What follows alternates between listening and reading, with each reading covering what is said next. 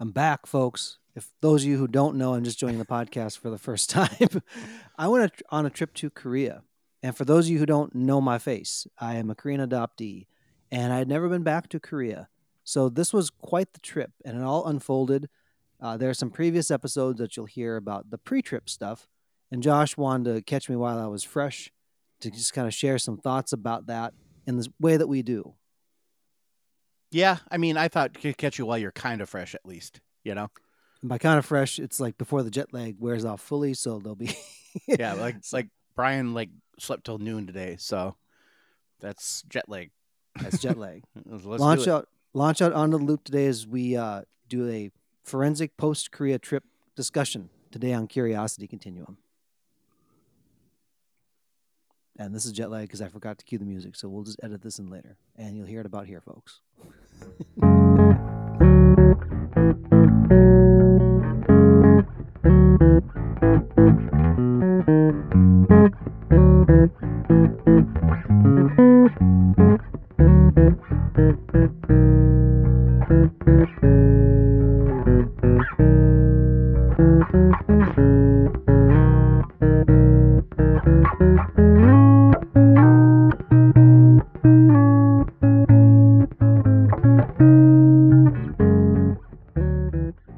everybody. This is Brian. And this is Josh. Welcome to the podcast for Curiosity Continuum. Curiosity Continuum is an industry innovating, non traditional company passionate about growing wisdom in the next generation. We are the essential bridge between the analog and digital worlds by building collaborative communities that unleash the power of adaptive expertise and innovation needed to thrive in the 21st century. We combine and mix essential elements needed to empower people to succeed in new ways, not possible outside of a creative, thoughtful, diverse community of fellow curious people. Follow us on your favorite podcast app to receive notifications of new content. If you like what you hear and want to dive deeper, visit us at curiositycontinuum.com. Thanks for tuning in, and let's start the conversation. All right. So we had this idea, or I did, and we started it with the episodes before you left, kind of episode when you were leaving, and now you're back.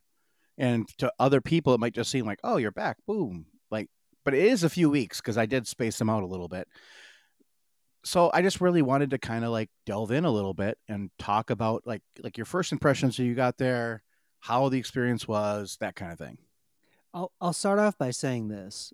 This trip was life-changing for me. And if you've listened to me long enough, I don't use like big swelling words. I try to avoid the word amazing because it's been so overused, you know. This really was life-changing for me. Um that's the the tag over all of it, right? When I arrived in in Incheon Airport, which is about an hour and a half from Seoul, depending on the time of day, right?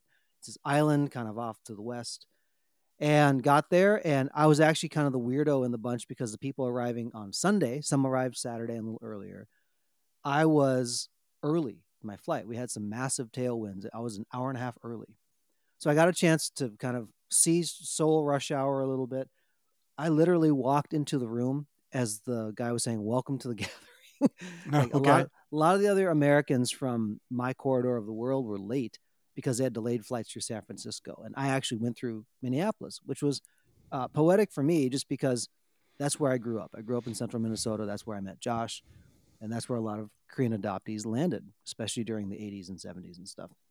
Hearing the opening comments and then having dinner with folks, here was what was uh, an eye-opening thing when you are kind of the only person of your configuration, let's put it that way, right? Like just like a small town in Minnesota, like there wasn't a lot right. of like people look like me walking around. And I get into a room with people from, you know, Michigan, from Virginia, from Minnesota, from California, from Germany, from France, from Luxembourg, right? From Australia. And they're Korean all of a sudden it's like, oh, wait a minute. I am not alone in my journey of this, of this, you know, who right. I am. Right. That's the first time I ever felt that in my life. So it's like Winnie the Pooh and uh, Tigger goes and looks for his family. you know, it's like, right, right. kind of like that. That was something that it was like, wait a minute, I am not by myself. The way I grew up, I was an only child and I was the youngest I'm sorry, uh, my parents were the youngest siblings in their sibling group. So I was in this weird spot. So there's a lot of solitude and solitary experiences I had growing up just because of where I grew up, all that kind of stuff. Now to see people spread out over the world, literally all over the world, talking and sharing, it's like, oh my gosh, what a revelation. More than just meeting people like, hey, yeah, you're Korean too, or whatever. Life changing. Because when you start to hear stories, there's the program that they had, there's the program that happened after the program, which is called going out and having some soju with some folks. Right. You know, now I thought, hey, you know, I'll go out and have uh, a couple of drinks and get to know people, which I did and I appreciated. But I'll tell you what, the European Koreans, and they go hard, man. I tell you what, like, right. Especially the like- French ones, right? I'm telling you what, man. um, you know who you are. I won't out you on this podcast. but Uh, there's some Scandinavian Koreans out there that just could- they can do it, man. There was also only a five hour time difference for them. For me, it was a 15 hour time difference. Yeah. A lot of the Americans actually didn't go out as often just because I think we're all tired and shagged out from Right. such a weird time difference. It's a crazy, yeah. All that to say, I want to just slow down the things I'm saying because you can tell there's just a lot that I'm trying to kind of process in my life. Here's another thing that I, I realized. Um, as funny as it sounds, I was in the majority for the first time in my life. And there's a level of social thing that just came down. Now, obviously, like, did I speak Korean? I mean, I speak eight words very poorly still at this point. Right. So one of the goals that I have is to learn the Korean language. And a lot of older adoptees actually had the same desire. If you can talk to somebody, you can communicate and you can learn things. So as we've done on this podcast often, we want to try to make ways people can have a conversation. And you know, a fundamental way that you can connect with a culture or somebody different is that you can you have some shared language, whether it's a the actual language or Right. a hobby that builds the relational infrastructure that's important to connect with folks. Um, what I will say is this as people began to share their stories, you realized that there's a continuum of where everybody's at in their journey with discovering who they are, who their birth parents are. And you're like, wow, you start to see the overlap. There's people who had really hard growing ups, and there are those who didn't. There are those who have uh, been exploring Korean culture and their identity in that regard for a long time prior, but had never been back. And some had completely like said, I don't want anything to do with it, all over. But it was a community. And so when people talk about family gatherings, now Josh has seen probably like little bits of my family gatherings, and Right. we were kind of sparse in the Shun household anyway. Right. Right. And so family gatherings were even sparser. But this felt more like the community that I always knew, or like, uh, like they felt like almost immediate friends because we there was no like pretense about what you're talking about, right? You could go and talk to somebody. It's like, say, when were you adopted? Right? There was automatic things that you could just start talking about because you knew you shared the experience. And I'm just going to pause saying that and let Josh kind of jump in a little bit here because otherwise I'll just it'll be No. a Brian monologue. This is what I wanted, though. I wanted Brian to kind of download his thoughts and kind of uh, like his first experiences, and he did. So I don't know what I really had thought I planned, but I just was kind of like, okay, what what is it like? And well, this is the first time also that Brian and I have really talked since he came back. We did have a short uh, conversation on the phone just to prove that Brian was still alive. I am still and- alive. Yep, he's still and he's back. That was the whole thing. He's back and he's alive and let's record. And that was like was that Saturday or Something Friday, yeah. something like that. Yep. So like 3 or 4 days ago. So I just wanted to and I part of me really wanted to get Brian when he was like super jet lagged and just get him on a recording, but then I'm like, you know, let's let the guy at least kind of sleep, right? So so he's doing that. He got that going and I um I think you answered some of the initial questions I had. Like, what was it like? Uh, how did it feel when you landed? I know you're probably tired. Uh, did you Mhm. actually? I just want to ask this question. Did you ever? Did you actually get to sleep on the plane? You know, I did. This is actually the best I've ever slept on a plane. Sure. Now the bar is very low for the quality of sleep. right. Right. But I did, and I tried to, so I would not be just completely out of, out of whack when I got to the Right. place. Right. I was tired, obviously. Uh, thank I'll just say thank God for good chiropractors. When you come back to where you know you can get adjusted, because like my head was off a little bit because it was like leaning back and stuff and whatever. Um, I did sleep. Part of me also fought through. I just me wanting to kind of go into myself, right? To go Right. be out with people. It may have taken a, a physical act of like I have to will myself to get there because I'm so tired. But Right. when I start engaging with people, that all then it just like disappears. Like that happens to me too. Like if I travel and I go like a long distance, or even if I just travel, if I am, I kind of in, become the introverted person. But if I like force myself to do something, then all of a sudden it's like, oh, I'm glad I did this.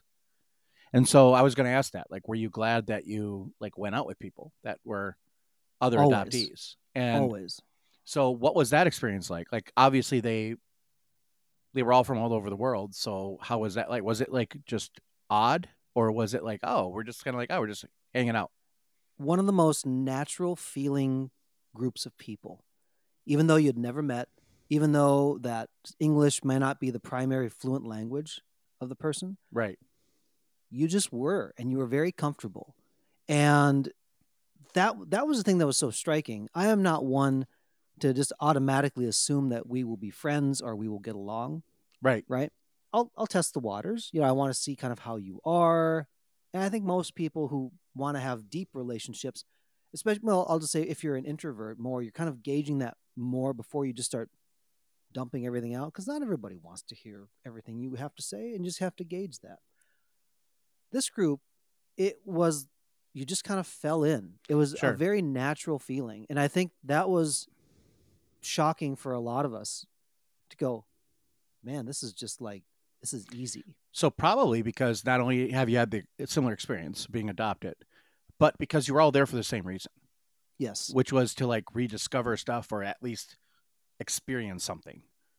And so when you're all there and you're all open to it, and there's no one there going like, you know, middle finger and like F you and all that kind of stuff. It's like Right? you're not like uh, you know you're not on the side of the road somewhere down here like oh i need this help this Right. is actually people that were there to help and like actually wanted to talk that that just opens everybody up to that it was a way where we all just like, oh, we, our system could take a breath. right And sometimes it was the breath that you didn't know you needed until you took it. Uh, here's a funny thing. So Josh knows. If you look at Josh and myself together standing side by side, like we are very differently sized people, right? Yeah. And and Josh can very easily point to the Brian was always like the smallest guy, generally in the school almost, and yeah You if you like look at a picture of the whole school and you just look for like where you can't see anybody and then you kind of go in and it's usually brian in there somewhere I was above average height. There were still people taller than me. of course I'm telling you what, folks, if you've never been above average height in a group of people, it is it, it it messes with you in a great way. I'm like, oh my gosh, you know, um, I just learned a lot by observing because wh- what it did is it re- it allowed me just to be in a group and not have to explain why I'm diff- why I'm different to people looking at you because you're different. Now coming back to where I live now, I went to the grocery store and I can tell you I can count on I need two hands to count the number of looks I got while I was in the grocery store shopping for Christmas groceries on the Korean subway. People don't talk on the Korean subway, by the way. The only people that spoke on the Korean subway while I was there were the loud Americans, yeah right? i've heard that about like japan um especially tokyo but like they don't talk on the subway in fact they like it to be quiet It was actually very nice. Now, a lot of people on their phones. Like you, we think in the U.S. people are on their phones. The Koreans love themselves some phone time. sure especially in the subway. Now, I also learned part of the reason why is because of uh, culturally, they're very uh, attuned to somebody's age, right? right And they'll even ask the question. They're not asking you, like, are you old, old man? It's not that. They want to know how to address you so they give proper respect. Part of the reason why people aren't talking or trying to catch eye contact, like in America, you look up, you look somebody in the eyes, you talk to them. If you caught eyes with an elder and you held the gaze, it's actually disrespectful. So many people are just like trying to avoid the eye contact and they're not being rude. They're trying to be respectful, which all of a sudden the light dinged at me when I was like, you know, like rubbernecking in the subway looking at people. and there was this older lady that looked at me, and I smiled at her, and she kind of gave me like a scowl, and I was being friendly, but she probably thought like this young man is being disrespectful to me. And whoever you are, I'm sorry, that's not what I intended to Right. do. But what what that did is like everybody just kind of moved along. Uh, There was no trash cans really to speak of. They- Right. Very rarely, and everybody's carried the trash with them. Right. This is the U.S. Be like, oh, here's my bag of Yeah, trash. it's on the floor. Throw, say hello to the ground. you know? Yeah. I would feel fine sitting like sitting cross-legged on the floor of the subway. It was that clean. Yeah. Like they just they they very they care about their space, right? Um, It's like a social contract of this communal space. correct. Yeah. I think what's important when you come into a space like that is to understand those things. So part of the the second thing that a lot of adoptees wanted to know were culture and history things, right? What do I do if I'm coming into into this space? You know, how do I interact? Now, what's nice is that because the the world is so connected now, people understand if you're not culturally Korean, right? They don't necessarily expect you to be culturally Korean. Like, would they expect Josh to all of a sudden just know everything? No. So they they understand that those are those give and Yeah. take. White, fat white guy. Yeah. I'm not culturally Korean at all. For me, because I didn't know the and, you, language, and you looked Korean, Yep. you are. that took that took a little bit, but Yeah. when they heard it, it's like they quickly adjusted. sure. right? And I'm gracious for them adjusting. Now, what I also learned is that some people sometimes may be reticent to talk because if they didn't have English like competency as much as they thought they needed to, like it would be almost a shame to them or their family or their company Correct. to Yep. like not show that they were good at it. And honestly, I can understand that, especially if the the culturally it's like, well, you're not representing yourself well because you don't have command of it, right? For me, and the, for growing up in America, it's like the like if you're trying, like that's actually a, the gold star, right? Screw it up, that's okay. Like let's work. That's how you learn. Yeah. right? And that so that's kind of like a different thing. Is like there, there didn't have to be a specific competency for it. And I appreciated that. Now, people who have been to Korea previously, in the last like 20, 25 years, especially, there's been more things where there's more English translation of things. Uh, the business world runs on English a lot when you talk about international things. And so, you know, those kind of things give people, um, but th- there's more internationals now ever than ever coming to Korea. So there's more and more of a presence. And so it's become more, I guess, accommodative and friendly so you can navigate without having to learn Hangul or learn every little thing. Like there's kind of a different fabric, which is nice. Yeah. So uh, I think you touched on a couple of things I was going to ask you. Um, and I just wanted to know, like, after I, I, in this episode, probably run a little longer than most of our others, but that's okay. How did, like, after a while, did you start feeling a little comfortable? Like, was it during, like, were you like comfortable in the way that, like, oh, I can get around, um, and that kind of stuff? But were you like, oh, I could definitely come back here? Hundred percent. I want this to be the first trip of many trips, and I wouldn't have said that even three months ago. It's- what for the timeline for folks who are are tuning in? This all happened in less than three months, where I found out about the organization, where I found out about what they even did to get the application, to get the approval, to get the flight book to go over. right. It was quick. By the way, folks, uh, the other gem here is that I got to meet my foster mom, which I'll share more details in a moment.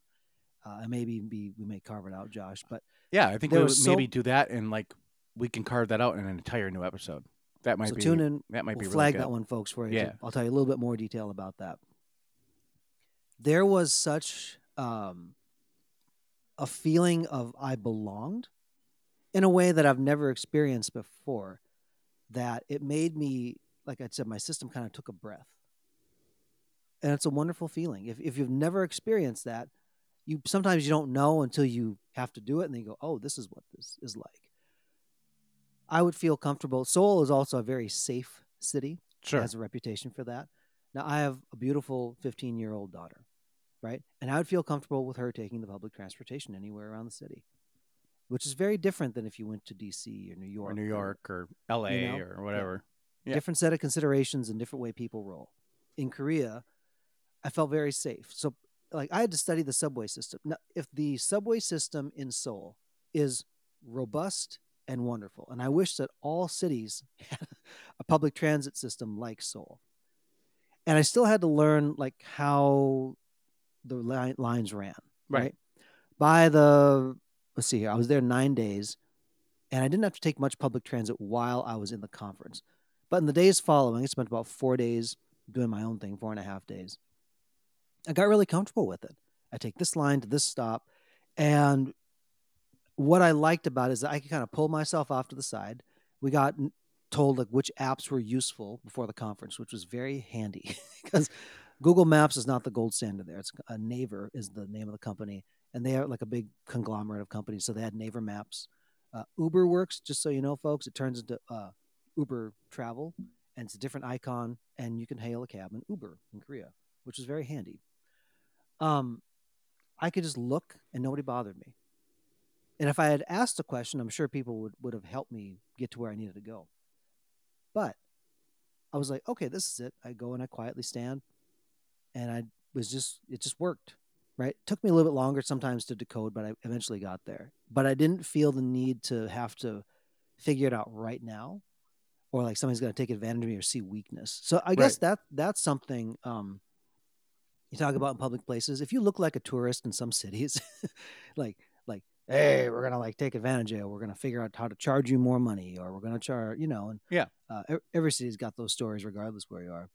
This one, it was like they just um, there's another person looking at their phone, trying to figure something. You know, they don't know what I'm doing, and they never asked, and I never volunteered the information because it just was. Um, as mundane as that may sound to people, it really was meaningful. I didn't have to stand out because I stood out naturally. I just could just be. And that's a very calming experience. Yeah. I think that's maybe a good spot to kind of leave it. Like this was a calming experience overall. It was also an eye-opening experience, and I think in an episode or two, like we are going to kind of go through some of this stuff. Thanks, folks, for listening to the first initial thoughts. Um, more episodes coming soon around this topic. Until next time, this is Brian And this is Josh. for Curiosity Continuum.